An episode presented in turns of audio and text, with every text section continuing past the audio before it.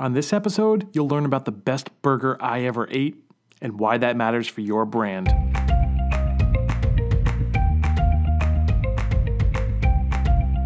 Hello, and welcome to another edition of the Branding Podcast. I'm your host, Gabriel Aloisi, coming to you from Tampa, Florida.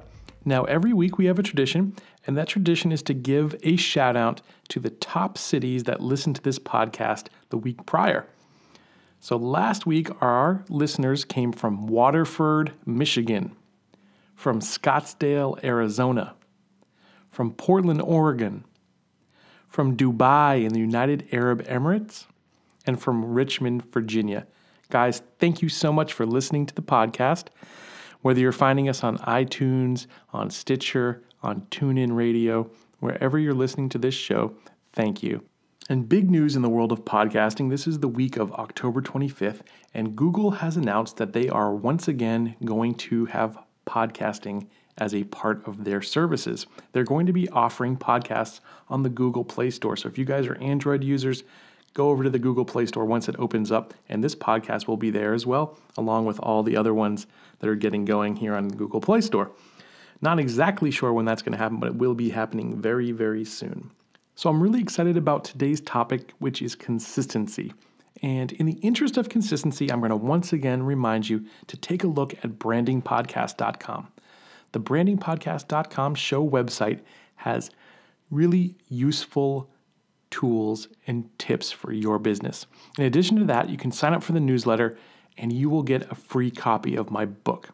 So check it out, brandingpodcast.com. Hope to see you there very soon. All right, so let's dive right into today's episode. There was a time in my life that I was stranded on a desert island. Well, sort of.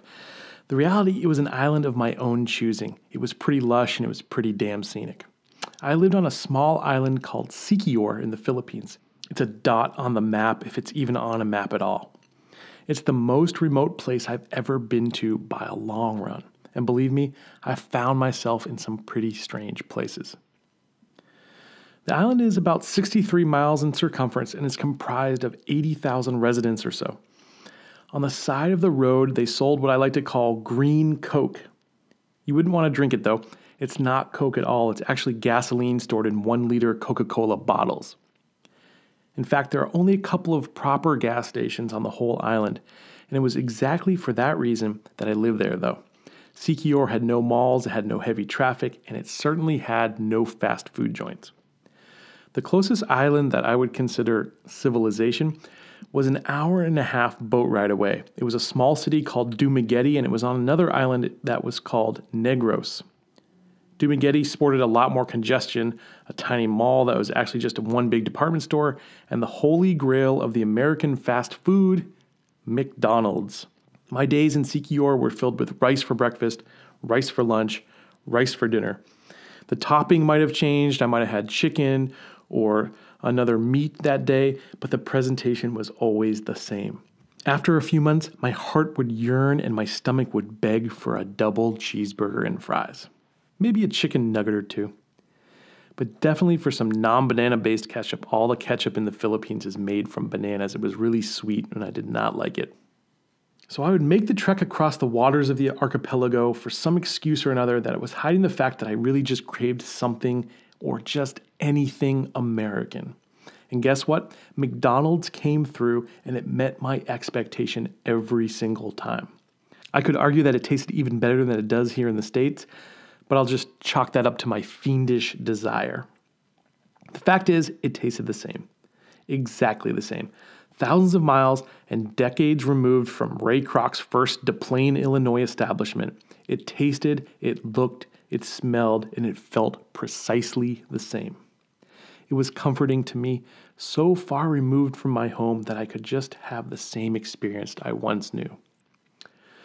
That's an extreme example, but it illustrates the power that consistency can have on our human emotions.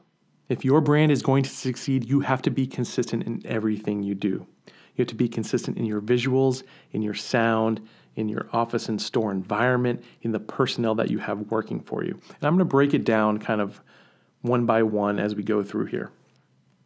So, in visuals, consistency in the size and the color and placement of your logo that needs to stay the same your font use and your typography, your ad layouts, your icons and your imagery that's on social media, your business cards and your collateral materials like that, your television graphics, your PowerPoint presentations, your e blasts and newsletters, your mobile applications, icons, and graphics. All of these visual elements need to stay consistent because it forges a deep psychological connection with a consumer or a customer and you and your brand. Now, it's not just the visuals, you need to be consistent in other areas. For instance, consistency in your sound.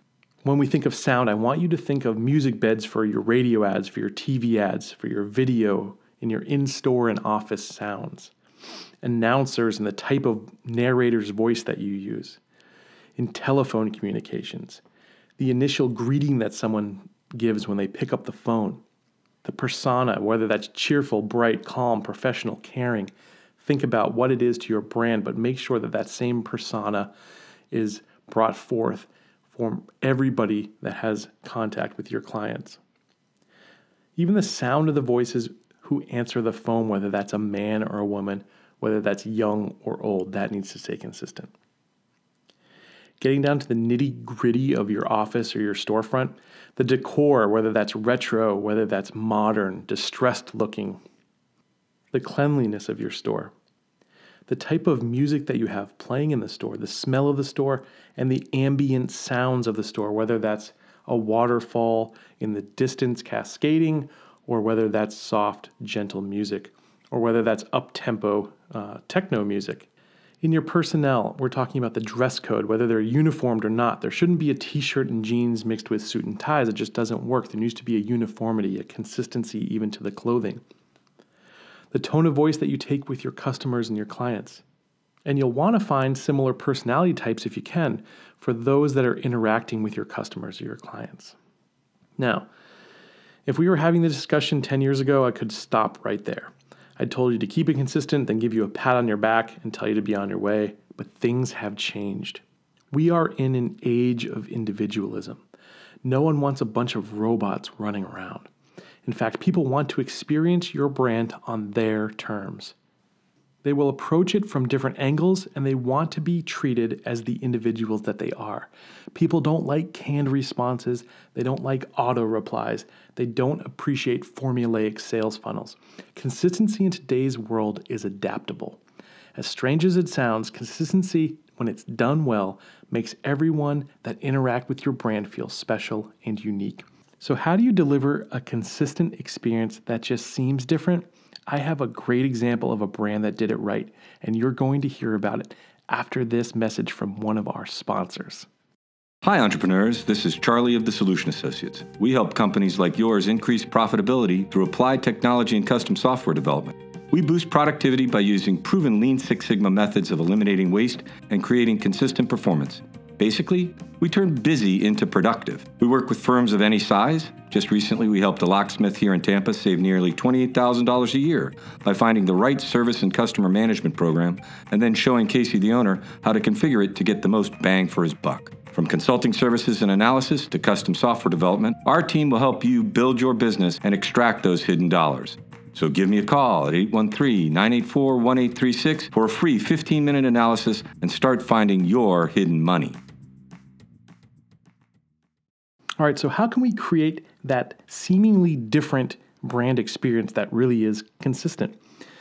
Here's an example Dr. Pepper's ad campaign, I Am, was a genius approach at communicating the message of individualism that could still be serviced by a single product or brand.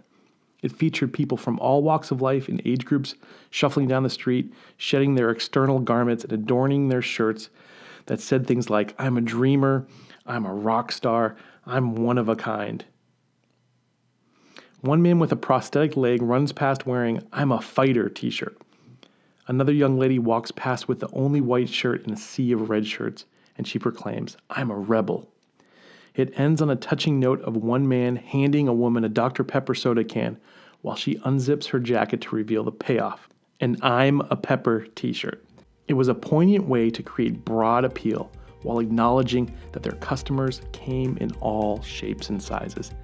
It's a wonderful example and I want you to see that ad. So I'm going to post the link on our show notes for this episode. So go to thebrandingpodcast.com, check out the show notes for episode 13, consistency, and you will find this video. It's just amazing.